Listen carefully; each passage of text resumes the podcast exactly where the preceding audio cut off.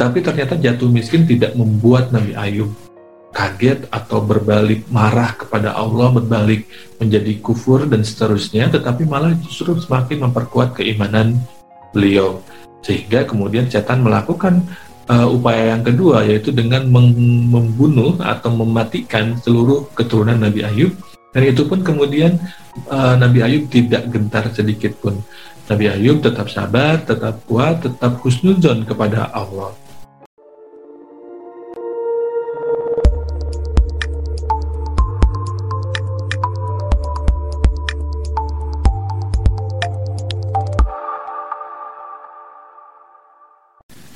Assalamualaikum warahmatullahi wabarakatuh.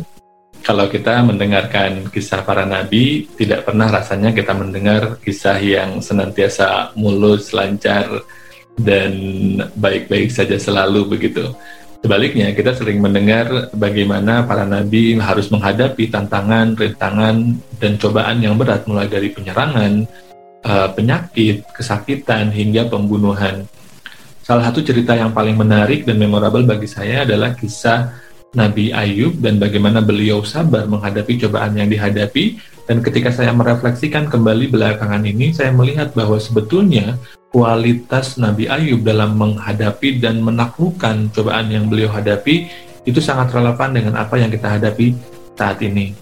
Kalau teman-teman ingat, Nabi Ayub mulanya adalah seorang nabi yang kaya raya, punya anak banyak, sejahtera, dan seterusnya kemudian setan tergoda untuk menaklukkan atau meruntuhkan keimanan Nabi Ayub dan uh, Allah mempersilahkan setan untuk menggoda dan setan mula-mula menghancurkan ekonomi Nabi Ayub yang mulanya kaya raya kemudian tiba-tiba jatuh miskin. Tetapi ternyata jatuh miskin tidak membuat Nabi Ayub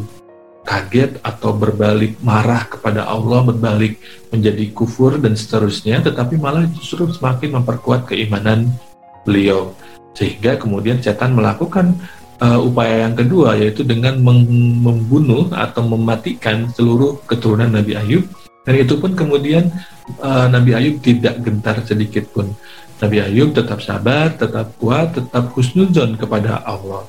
Yang terakhir kemudian setan menggoda dengan menimpakan penyakit yang berat kepada Nabi Ayub sehingga kemudian kita ingat bahwa bagaimana Nabi Ayub uh, tubuhnya dipenuhi belatung, diusir dari kampung karena uh, ada bau busuk yang menyengat dan seterusnya. Tapi yang saya selalu ingat adalah kisah bahwa Nabi Ayub kadang-kadang menaruh dulu uh, belatung dari tubuhnya kemudian untuk melaksanakan sholat dan setelah sholat belatung itu kemudian dipersilahkan untuk memakan kembali daging di tubuh Nabi Ayub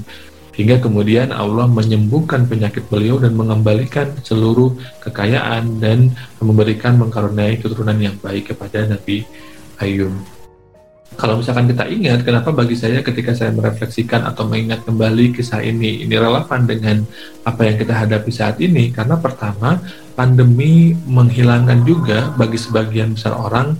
sumber penghasilan atau sumber rezeki Misalkan uh, teman-teman yang berjualan yang asalnya mengandalkan uh, mahasiswa di kampus sebagai pasar utamanya, kemudian ketika kampus uh, diubah skemanya menjadi online, mereka kehilangan pangsa pasar, kehilangan konsumen. Sebagian orang masih mendapatkan keuntungan dari adanya pandemi tentu saja, tapi sebagian besar kehilangan uh, keuntungan dan ini bisa kita lihat sebagai cobaan hilangnya sumber penghasilan sumber rezeki sebagaimana yang dialami oleh Nabi Ayub.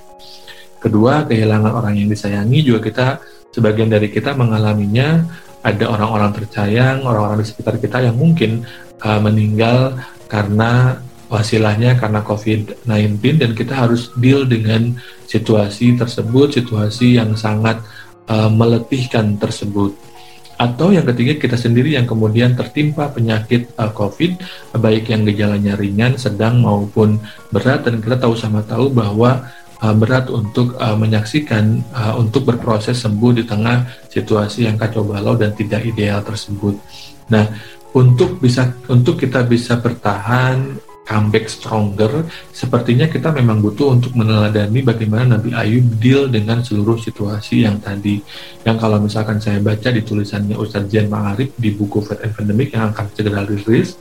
uh, adalah kualitas amor fati atau yang dalam bahasa uh, Islam itu dimaknai sebagai keikhlasan. Ikhlas menerima apa pun, bahwa segala sesuatu ada dalam uh, pengetahuannya dan kebijaksanaannya dan bahwa la yukallifullahu nafsan illa usaha tidak akan lebih berat daripada yang kita mampu pikul. Dan kalaupun itu terasa berat Allah akan memberikan kekuatan kepada kita untuk bertahan dan untuk memberikan pertolongan dari arah yang tidak terduga min haitsulayat